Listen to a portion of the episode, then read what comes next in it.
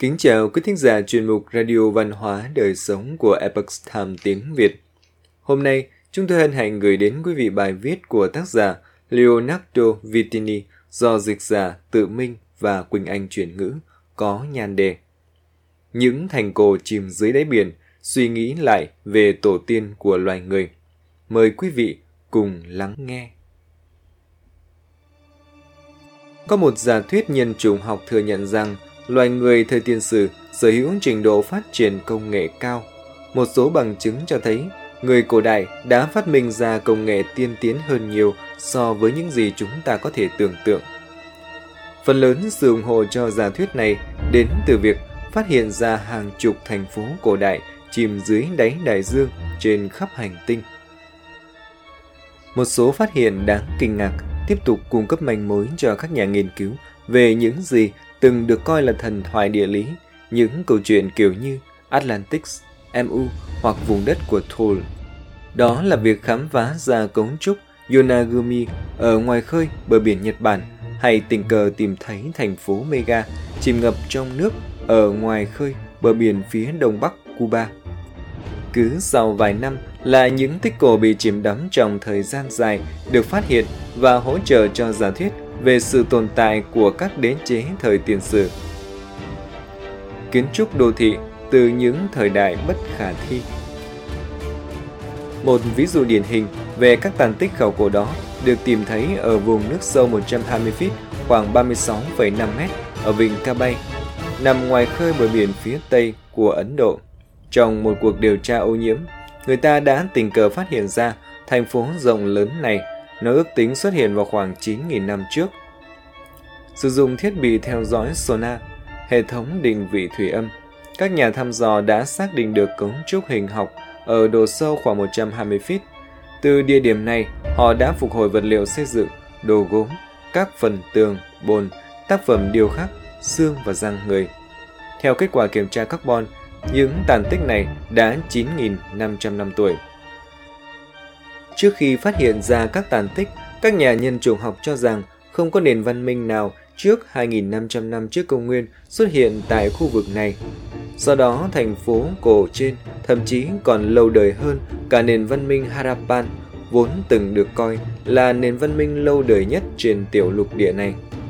Một trường hợp đáng kinh ngạc khác xảy ra vào năm 1967 khi tàu ngầm Aluminot, một tàu ngầm thăm dò có khả năng lặn sâu hơn bất kỳ tàu ngầm nào cùng thời, tình cờ phát hiện ra một con đường ngoài khơi vùng biển tiểu bang Florida, Georgia và Nam Carolina. Con đường này nằm ở độ sâu gần 3.000 feet, khoảng 914 mét và trải dài theo một đường thẳng hơn 15 dặm, khoảng 24 km. Một điều đáng ngạc nhiên hơn nữa là con đường này được lát bằng một loại xi măng rất tinh xào làm từ nhôm, silicon, canxi, sắt và magie. Mặc dù có tuổi đời rất lâu, nhưng nhờ dòng nước ngầm nó luôn sạch sẽ và không có những mảnh vụn. Con đường bị lãng quên này vẫn chứng tỏ mình là một tuyến giao thông quý giá khi các bánh xe đặc biệt của tàu ngầm Aluminon lăn truyền dọc theo đại lộ của nó. Sau đó, các nhà khoa học khi khám phá khu vực đã tìm thấy hàng loạt công trình xây dựng nguyên khối ở một đầu của con đường. Công nghệ nào có thể xây dựng một con đường trải nhựa dài mà vẫn duy trì được tình trạng tốt sau 10.000 năm? Năm 2004, các nhà nhân chủng học đã tình cờ khám phá ra một dấu tích tương tự khi một trận sóng thần ập vào các bờ biển Đông Nam Á và di rời hàng tấn cát khỏi vùng Tamil Nadu, Ấn Độ. Cơn bão đã quét sạch lớp bụi dày đặc phủ trùm lên thành phố thần thoại Mahabalipuram trong nhiều năm và giúp khám phá ra nó. Theo truyền thuyết địa phương, cách đây 1.000 năm, thành phố Mahabalipuram đã phải hứng chịu một trận lụt lớn và bị nhấn chìm chỉ trong một ngày. Bởi các vị thần ghen tị với vẻ đẹp của nó, cư dân địa phương kể lại rằng có đến 6 ngôi đền bị nước bao phủ, nhưng một phần của ngôi đền thứ bảy vẫn nằm trên bờ biển.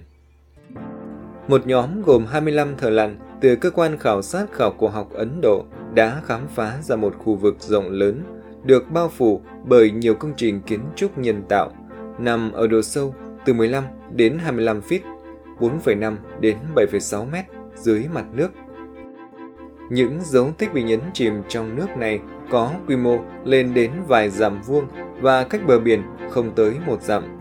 Theo một đánh giá thận trọng, những công trình này có độ tuổi từ 1.200 đến 1.500 năm. Mặc dù một số nhà nghiên cứu cho rằng chúng có nguồn gốc từ 6.000 năm trước. Cấu trúc Yonagumi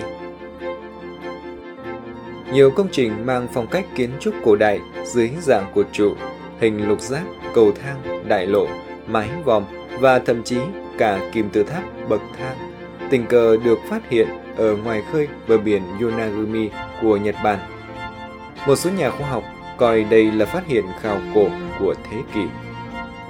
Giả thuyết thận trọng nhất cho rằng các cấu trúc Yonaguni là tạo phẩm của hoạt động địa chấn trong khu vực. Nhưng dựa trên những góc cạnh chính xác của các tảng đá cùng sự sắp xếp có liên kết của chúng, có thể thấy rằng địa điểm này lưu giữ dấu tích của một thành phố chìm dưới nước. Bằng chứng ủng hộ lập trường này bao gồm thành phần hóa học của đá phấn, vốn không hề tồn tại một cách tự nhiên trong khu vực. Hai lỗ sâu với chiều sâu khoảng 6,5 feet, khoảng 2 mét, nằm liền kề với các cấu trúc này, mà không nhà khảo cổ nào dám cho rằng chúng được hình thành trong tự nhiên. Và tảng đá có hình bầu dục mà dường như không thuộc về hệ thống này nhưng lại quay đầu về hướng Bắc. Theo một số người ước tính, toàn bộ thành phố chìm trong nước ở Yonaguni có ít nhất 10.000 năm tuổi. Khảo cổ học đại dương chỉ mới trở nên khả thi về mặt học thuật trong 50 năm qua nhờ sự ra đời của thiết bị lặn. Theo nhà khảo cổ học biển tiến sĩ Nick Fleming, toàn cầu đã tìm thấy ít nhất 500 địa điểm dưới mặt nước có chứa dấu tích của một số dạng kiến trúc nhân tạo hoặc tạo tác. Một số tính toán cho thấy gần 1 phần 5 số địa điểm này có tuổi đời hơn 3.000 năm. Chắc chắn rằng một số cấu trúc trong số này đã bị lũ cuốn trôi, nhưng những cấu trúc khác có thể đã yên vị dưới đáy biển thông qua sự dịch chuyển các màng kiến tạo. Vì nhiều nơi trong số địa điểm này ban đầu được xây dựng trên vùng đất khô cứng, trái đất có thể đã phân bố địa lý khá khác biệt so với những gì chúng ta biết ngày nay. Tương tự, những con người ấy có thể đã đến từ một thời đại xa hơn cả thời đại mà chúng ta cho là khởi đầu của nền văn minh nhân loại. Nếu vậy, nền văn minh nhân loại của chúng ta có phải là nền văn minh vĩ đại nhất hay chỉ đơn thuần là một đỉnh nhỏ trong một chu kỳ gồm nhiều nền văn minh trải dài từ một quá khứ xa xôi? Câu trả lời có thể được tìm thấy dưới đáy đại dương của chúng ta. Quý thính giả thân mến, chuyên mục Radio Văn hóa Đời Sống của Epoch Times tiếng Việt đến đây là hết.